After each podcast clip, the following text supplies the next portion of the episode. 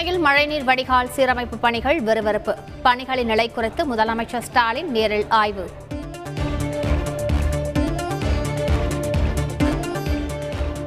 பணிகளை பார்வையிட சென்றபோது பொதுமக்களுடன் முதல்வர் சந்திப்பு. குறைகளை கேட்டறிந்தார்.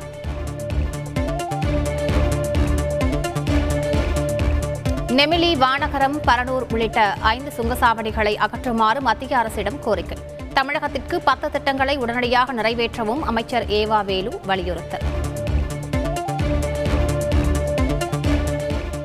கட்டுமான பொருட்களின் விலையை கட்டுப்படுத்த அரசு நடவடிக்கை எடுக்க வேண்டும். அதிமுக ஒருங்கிணைப்பாளர் ஓ பன்னீர்செல்வம் வலியுறுத்தல்.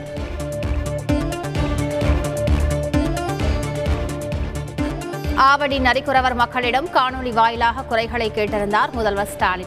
ஒரு வா- வாரத்தில் நேரில் வருவதாக வாக்குறுதி.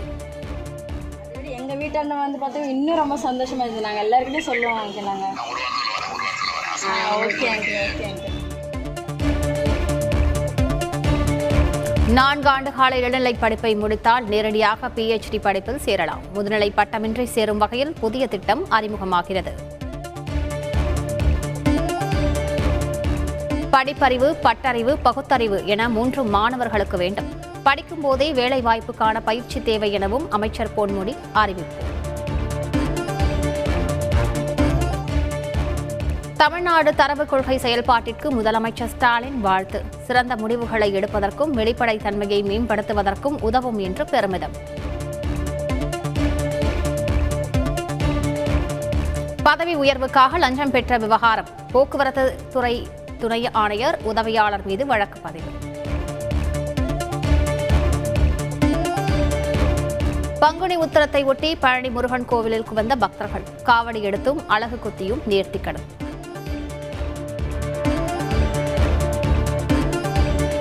மயிலம் முருகன் கோயிலில் பங்குனி உத்திர திருவிழா கோலாகலம். தேரோட்டத்தில் திரளான பக்தர்கள் பங்கேற்போம்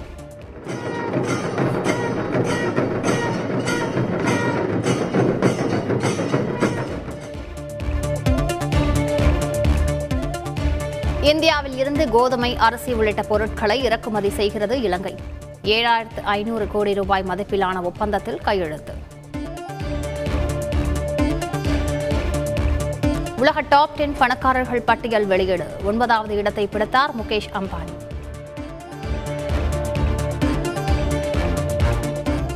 போலந்து நாட்டை சேர்ந்த பெண் கரோலினா பைலாஸ்கா உலக அழகி பட்டம் பெற்றார். Poland.